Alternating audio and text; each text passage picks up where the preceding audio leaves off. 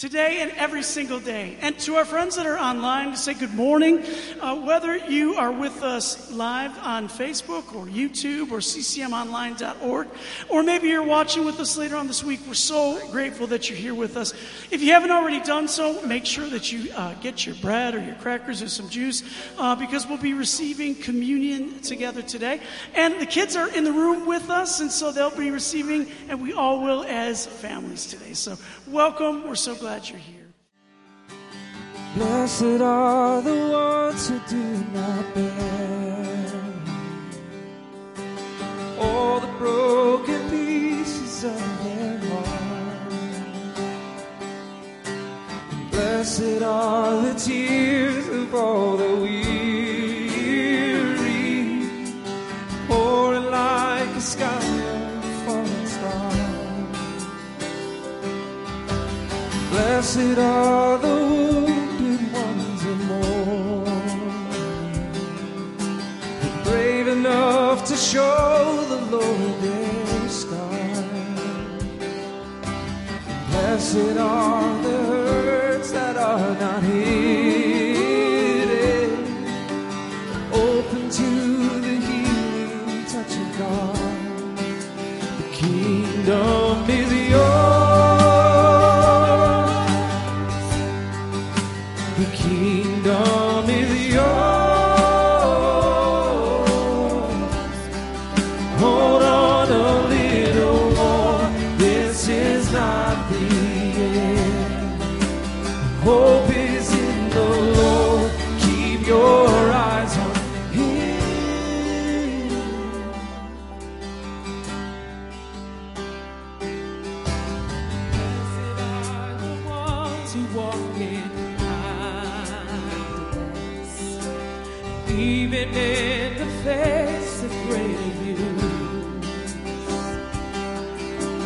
Blessed are the deeds that go unnoticed, serving with a God of gratitude.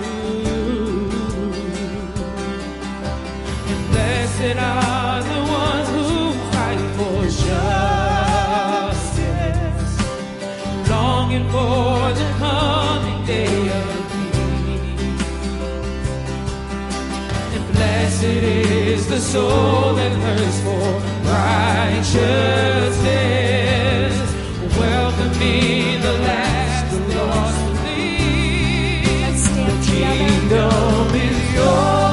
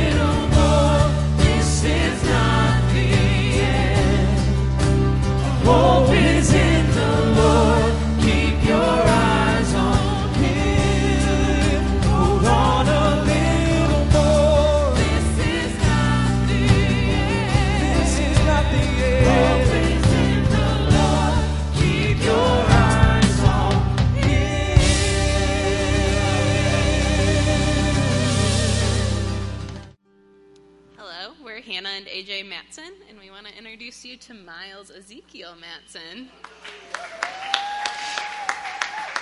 Oh, he even opened his eyes.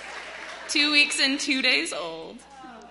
Um, and we're, he's excited to help us preach the word today.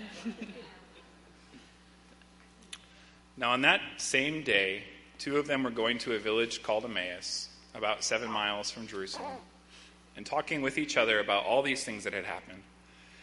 While they were talking and discussing, Jesus himself came near and went with them, but their eyes were kept from recognizing him. And he said to them, "What are you discussing with each other while you walk along?" And they stood still, looking sad. Then one of them, whose name was Clopas, answered him, "Are you the only stranger in Jerusalem who does not know the things that have taken place there in these days? He asked them, "What things?" And they replied, "The things about Jesus of Nazareth, who is a prophet, mighty in deed and word before God and all the people, and how our chief priests and leaders handed him over to be condemned to death and crucified him. But we had hoped that he was the one to redeem Israel. Yes, and besides all this, it is now the third day since these things took place. Moreover, some women of our group astounded us. They were at the tomb early this morning, and when they did not find his body there, they came back and told us that they had indeed seen a vision of angels who said that he was alive. Some of those who were with us went to the tomb and found it just as the women had said, but they did not see him." Then he said to them, "Oh, how foolish you are, and how slow of heart to believe that all prof- that all the prophets have declared. Was it not necessary that the Messiah should suffer these things and then enter into his glory? Then, beginning with Moses and all the prophets, he interpreted to them the things about himself in all the scriptures." As they came near the village to which they were going, he walked ahead as if he were going on. But they urged him strongly, saying, "Stay with us, because it's almost evening, and the day is now nearly over." So he went in to stay with them. When he was at the table with them, he took bread, blessed and broke it, and gave it to them. Then their eyes were opened, and they recognized him, and he vanished from their sight. They said to each other, "Were not our hearts burning within us while he was talking to us on the road, while he was opening the scriptures to us?" That same hour they got up and returned to Jerusalem, and they found the eleven and the, their companions gathered together. They were saying, "The Lord has risen indeed, and he has appeared to Simon." Then they told what had happened on the road and how he had made known to them the breaking of the bread. This is God's word for us. And will you tell someone next to you, this is God's word for you? And thanks for that word from you, Miles. We were hoping to get a peep before you before you got down off the platform, because you know you were born into a family of preachers. So it's it's uh, it, it is it, it's in the genes, brother. It's in the genes. I really love the scripture. I really love when God invites me not to look at any of the notes or the books I've read on a particular scripture and to listen to God's voice right here, right now, for my life right now. So I didn't go to any commentaries. I didn't go to my old notes. I didn't read some of my favorite books about this time in uh, in the resurrection season. I just started to spend time with some icons. And I thought, oh, I'm just going to let these icons begin to speak to me. And, and of course, you know, I love this one. It's by a dear uh, Catholic sister. And, and of course, she made um, the other disciple a female. And, uh, and you know, she may have been thinking about John eighteen twenty-five, where it said that Mary, the wife of Clopas, was at the foot of the cross. I don't know if you remember that. She was one of the Marys that was right there at the foot of the cross. And so I don't know why Luke doesn't name her, but he's in a good tradition of a lot of people who don't always name people, which is why I love this beautiful song, you know, "Blessed are those who don't get any credit." Did you guys love that? Would you guys go down there and sit so I can look at you? And, and do you notice nobody wants to sit in the front? I think they're worried that Scott and I spit when we speak, and that the closer they get, the more danger they're in, right? Um, I, I really am grateful for those that were given the kingdom, the broken, the mourning, those that were having trouble believing. I mean, I love that Jesus flips everything upside down in the way that Jesus does. And that even after the resurrection of Christ, people are still not getting it. They're, right? Isn't it true?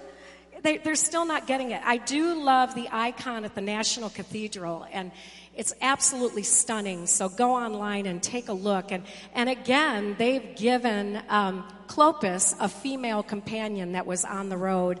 And of course, if it is a Mary, the one that was at the foot of the cross, you can imagine that Mary has trauma right now after what she's seen.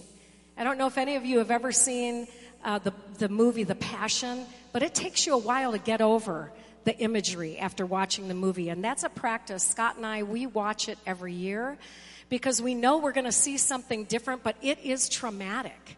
It is traumatic. And so if it is Mary, the wife of Clopas there, she's got some trauma going on, and maybe that's what's keeping her from seeing. And then maybe Clopas himself has some shame going on because he didn't show up at the foot of the cross.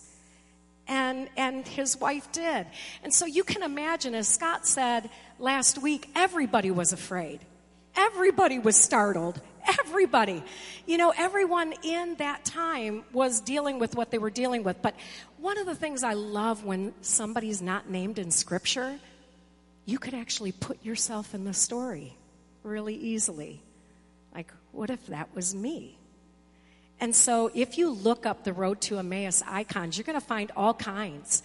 I mean, you're going to see Asian Road to Emmaus. You're going to see Hispanic Road to Emmaus. You're going to see African Road to Emmaus. It's fabulous. But my very favorite this week was this one. I don't know if you can see it, but they're at K F C. And Jesus is meeting with two people at K F C. And I want to invite you, wherever you are, to let Jesus be with you, wherever you are, in this post-resurrection season. Like, let's pray for eyes to see. You notice that the Bible is fabulous about naming blindness as a, as a normal part of the journey of faith. Did you ever notice that? Like, blindness is all over the Bible. And I love this because there is a way, even if they weren't physically blind, like Clopas and the other disciple, they were kept from seeing. So there's an interesting phrase, isn't it? Like, do you think that God just blinded their eyes, or do you think that their trauma or their fear or their shame kept them from seeing? I don't know, but I know that there are days when I don't see Christ for one reason or another. And sometimes it's so obvious to other people. They'll be like, what? Did you see that? And I'm like, what? Have you ever been there? I appreciate the scriptures when they tell us that seeing, kept from seeing, and seeing anew is all a part of our story. People want to be in relationship with Christ, but they don't realize that the attachment to the previous version of God must loosen its grip to make room for more. See, this is when people get stuck um, uh, and they're unable to see God. Many times it's because they're stuck in the last version of God, right? They knew Jesus, the walking, talking, breathing, uh, eating at the table Jesus, and they were kept from seeing Jesus. So I want to ask you, why can't you see right now? That's a great question for you and God to be with this week. Like, the places that you can't see, just say to God, why can't I see?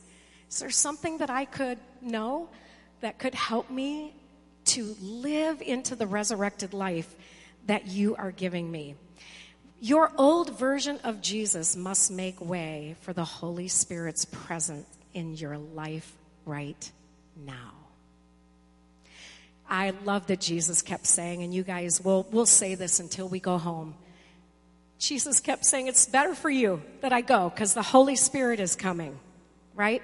Richard Rohr said this. He said, you go back to the first thirteen hundred years of Christianity, and faith is defined as a combination of knowing and not knowing, of a willingness and a readiness by the grace of God to live within a certain degree of unknowing, or what the mystics called darkness.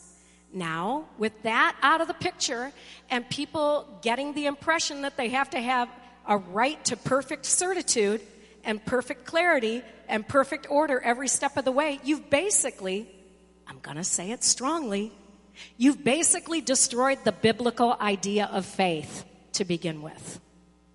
So once we started coming up with doctrines and putting them upon people, this is what the atonement means. This is what sanctification means. This is what holiness means, right? They didn't do that in the first thirteen hundred years. They were all just saying, I'm blind, and God is going to lead me into sight for my own life as God sees it. See, when Scott and I got married forty-one years ago, We had no idea what was coming down the pike. That's all I have to say. That's a great eighties uh, dress, by the way. And uh, anyway, um, I always know the people like Aaron, right, that got married the same time I did. Where's Aaron at? I've seen your dress. We got married, I think, the same year even. And, uh, you know, we had these dresses. And, I, you know, we were we were bright-eyed and bushy-tailed. And we had no idea what the next decades were going to bring. Anybody who's uh, lived more than a minute know what I'm talking about? Right? You have no idea. Yeah, you're in the not knowing, in part of your knowing. And God is here with you. We would never have known that our little family now, forty-one years later, would have gone through the death of a child and and sexual assault and murder and divorce and pains that we never dreamed would come our way, my friends. We were these two nineteen-year-old kids like, I'm getting married in the morning, right? Come on, ding dong, the bells are gonna chime. Yeah.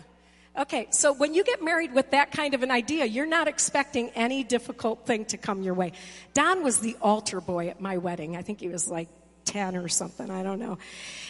And so, you know, one of the things that I know is that you don't know some things. And I I wonder if we could say to God, heal me of my blindness. Help me let go of the old version of how I've known you in this relationship so that I can stay fresh and alive and in wonder and in a new kind of trust. Asking for seeing has taken me to places I would never have chosen for myself, and I'm grateful. I, I would never have chosen to work You know, these last decades with sexual assault, domestic violence, and human trafficking survivors. That would never have been in my nineteen-year-old self. I think that's what I want to do when I get older. But because life happened to me, I had to open up my eyes to find the new way Jesus was showing up in the here and now. And Scott and I can tell you, there are days that we look at each other, we say, is this seriously our life?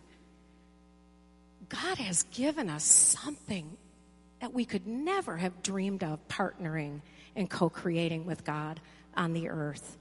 It's wild. You know, when I think of our dear uh, C S Lewis, when he wrote The Grief Observed, it was just a little journal. He was talking to his buddies at the pub and telling them about how he did not understand what God was doing. And so he's writing this just as a journal, and thank God it turned into a book, because you all think he's a good theologian. And it's interesting that, that Lewis wrote down his doubts so that we could have them and not demonize people who are living in both faith and doubt. I, I'm so grateful that The Grief Observed was written so that we don't have to tell people, don't come to church if you doubt. Like, that's funny. We wouldn't have anybody here. So this is Anne Lamott. I have a lot of faith, but I am also afraid a lot and have no real certainty about anything. I remembered something Father Tom told me, that the opposite of faith is not doubt, but certainty. Certainty is missing the point entirely. Faith includes noticing the mess. Everybody say mess. The emptiness, say emptiness. The discomfort, come on, shout it out. And letting it be there until some light returns. Right? Because if we stuff it, it's still there. Sociologists tell us that it varies a percent or two every year, but forty-three to forty-four percent of people will go through a major faith transition at some point in their life. So if half of us are going to go through major faith transitions, don't you think we should talk about it in church? So that you, you can actually be with friends that, that, that are seeking to follow Christ. I don't, I don't want to have this conversation with someone, um, that wouldn't be helpful to keep opening the way for me to love Christ and to wonder what Christ is doing in all that I don't know, right? So since it's, uh, you know, half of us, we're just gonna talk about things like this, because there are plenty of churches you can go to who will never address this subject, and that may be what you need. That's okay. Like, that is totally okay. We always laugh about it. We say, why do we keep inviting people to go? You know, that's funny, everybody. That is really funny. But but here's the point. There are a lot of churches that will just give you one plus one equals two, and there are times you need one plus one equals two. There have been times in my faith, if I didn't have a one plus one equals two, I wouldn't have any bearings. But once you've lived a little and stuff has happened and you want to talk to God about real stuff that's going on in your life, forty-four percent of you, we got to have somewhere safe and people who are safe to have the conversation, that are leading us in the way everlasting and not the way neverlasting. I do love that. I want a bumper sticker. So there are all kinds of faith models that can help you walk through this. You've heard order, disorder, reorder, or construction, deconstruction, reconstruction, or maybe you haven't heard this one, simplicity, complexity, perplexity, harmony.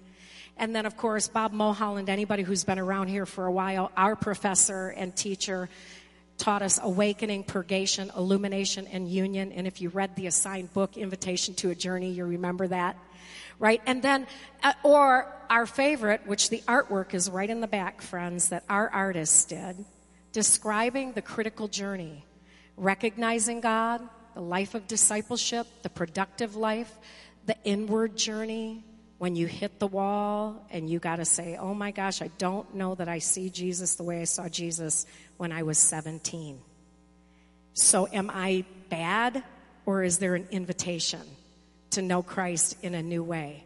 And then the journey outward, and then the life of love. So I invite you all just to wonder what, what helps you. So I asked last night, there's only a few brave ones on, on the, my wall. I said, which of these faith models resonates with you?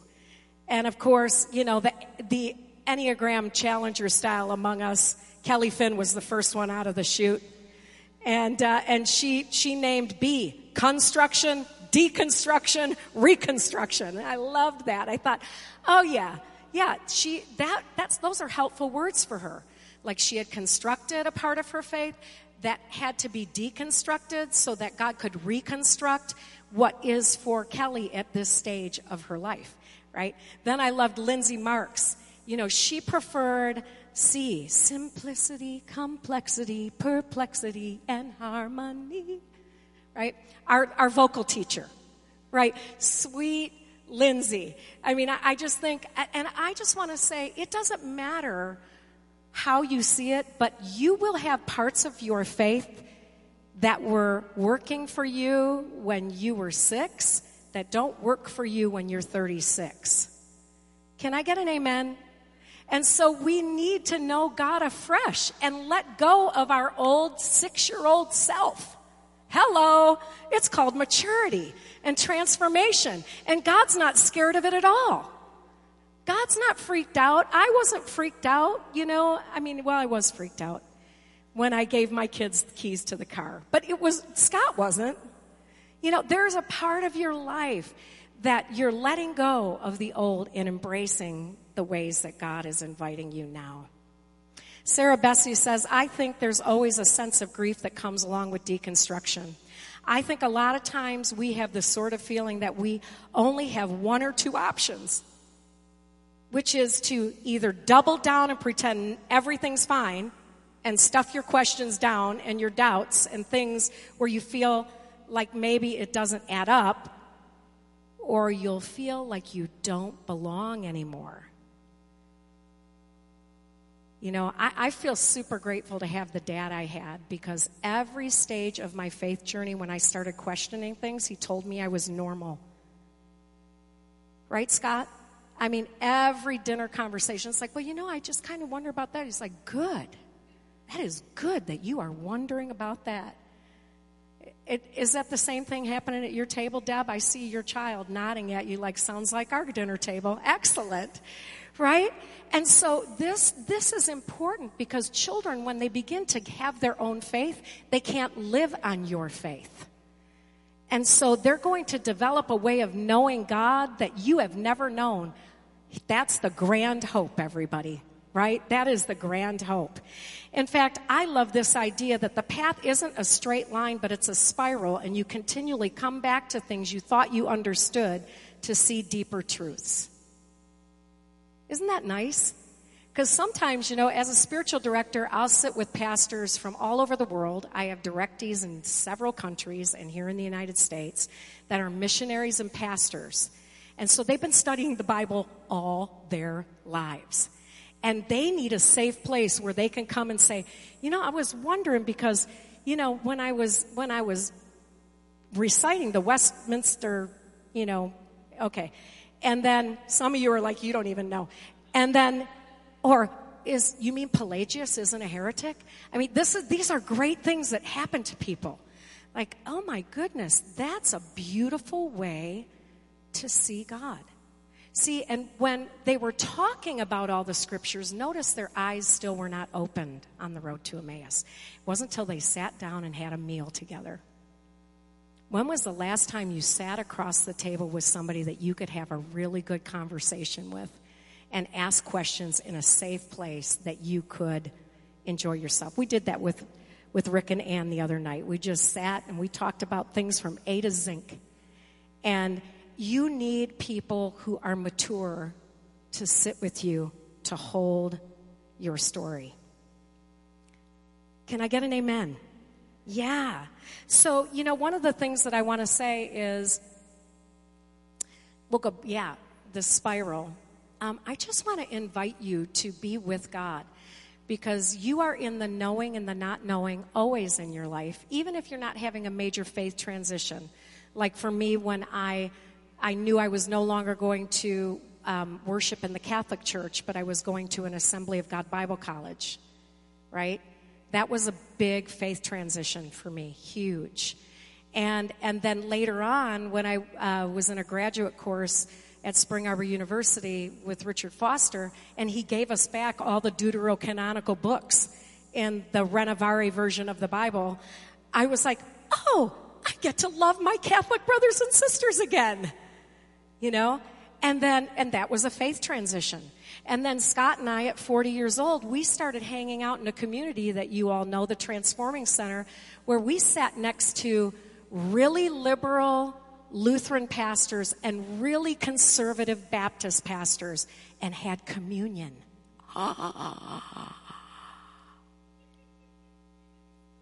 Right? It was awesome.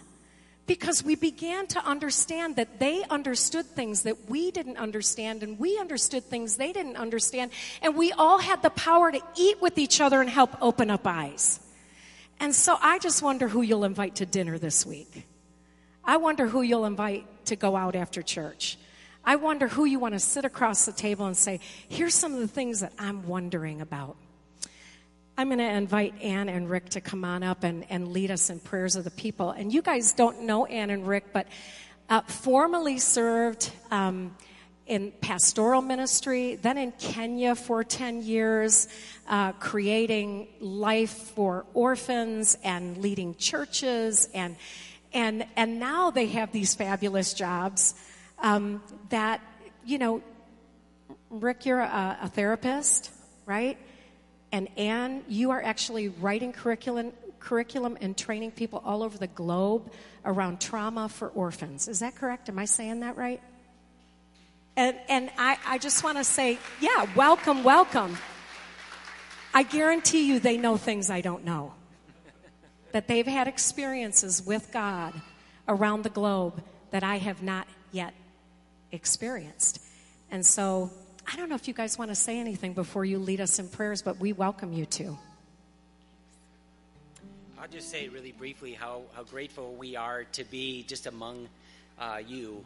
Um, it has been a journey in returning back from Kenya and, and um, had a hard time like connecting to a, to a place where we can feel safe to be ourselves. And, and I think we found that here, and uh, just express gratitude to all of you for the opportunity to life journey together with you. Thanks. Thank you. Yeah. And Anne, please say something. Yeah. He said it better than I could. So that's good. I know, it's making me emotional just being up here. You guys are a really welcoming community, and that's really beautiful. Um, should we pray together? Yeah. Let's pray together. Are we waiting for that? There we go. All right. Why don't oh, we no. stand? Yeah, let's stand and pray. Good idea. Yeah, let's stand together.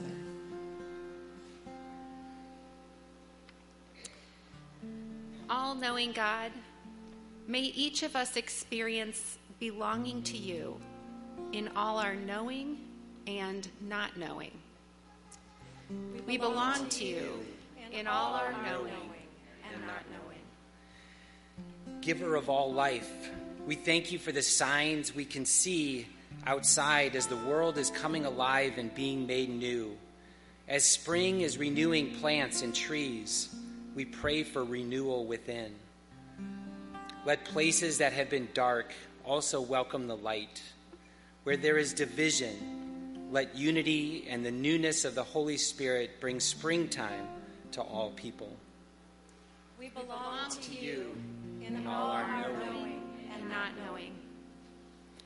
God of peace, we lift our sisters and brothers in Ukraine, Haiti, Nigeria, other places of danger. We pray that you will bring peace, protection, and healing. Let your love overtake all hatred. We belong, we belong to, to you in all, all our knowing and not knowing. Creator of all families, help moms and dads, kids and grandparents find the purpose for their lives in you. Let our homes be places of safety and calm, learning and love. We belong to you in all our knowing and not knowing. Healer of all, we ask for the healing of communities and families that don't feel safe in their neighborhoods. We pray for those who have lost sons and daughters to violence, and ask that you bring renewal to all systems that don't protect all of us equally. We belong to you in all our knowing and not knowing. For our churches to be places that can hold both doubt and faith, hope and skepticism with the greatest gift, love. Lord, in your mercy, you hear and answer.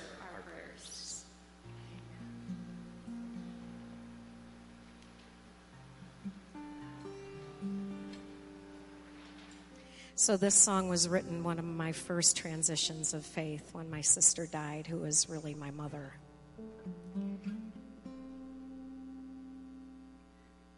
And so I pray for all of us to be able to bring our questions and our struggles to God even in this moment.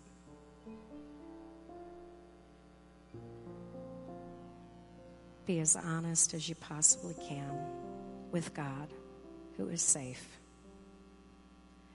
When I struggle,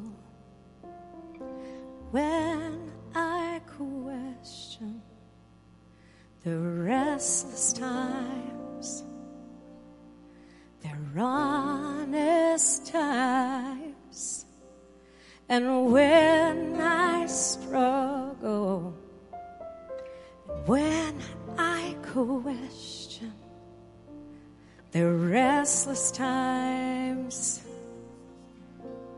the honest times, and they'll take me to a deeper place, a place that's filled with you. They'll take me to a broader place, a place that's filled with truth. That's when I... That's when I, that's when I, that's when I see you, that's when I hear you, then and only then I find my way. I find my way, I find my way, I find my way, I find my way, I find my way. Find my way. in you. You promised me I'd hear your voice and not hearken to the voice of a stranger. You promised me when you're my choice, you keep my life through danger. That's when I see you. That's when I find you. That's when I can hear the words you say. That's when I see you. That's when I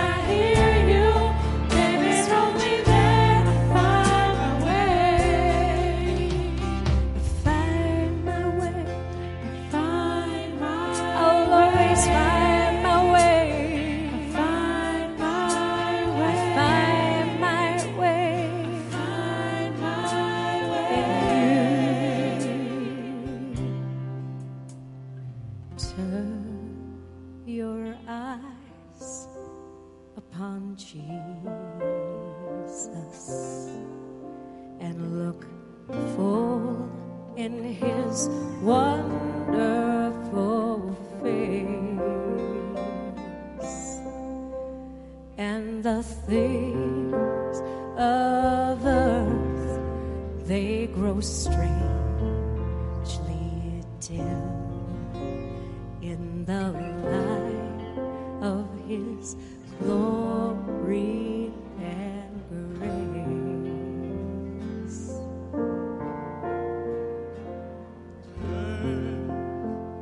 Turn your eyes upon Jesus and look full in his wonderful face.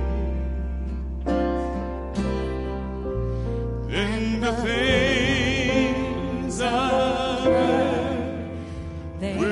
strangely dim in the light of his glory and grace. Come on, sing that, church.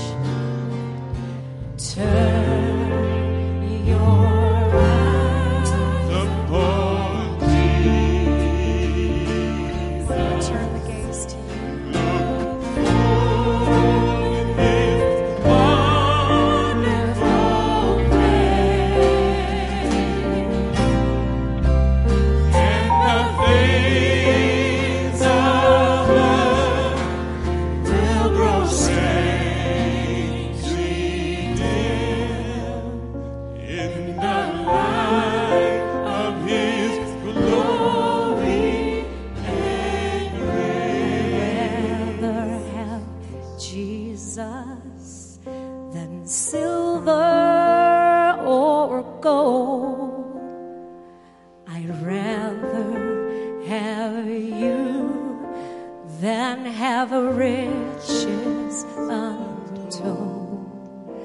I'd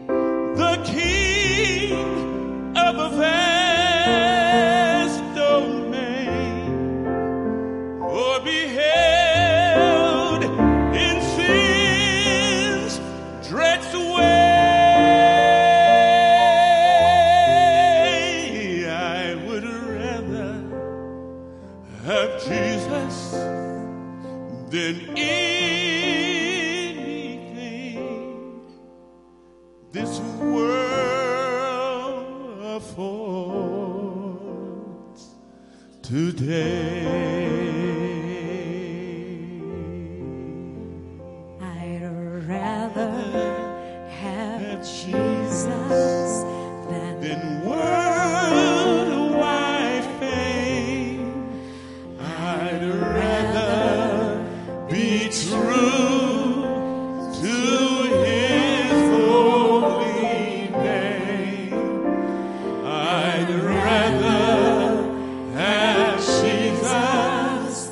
Then lift up loss. I'd rather be faithful to His dear cause. So just take a moment right here, and whatever the cause is that you're living for, that gets in the way, that keeps you from seeing, whatever part of life or relationships that are keeping you, as they were on that road to Emmaus, they were kept from seeing. And just confess that, be as honest as you can, and then see the beauty of Christ inviting you to to fellowship after that. That doubters and misfits and skeptics and atheists and and all kinds of craziness, Jesus is always inviting us to come.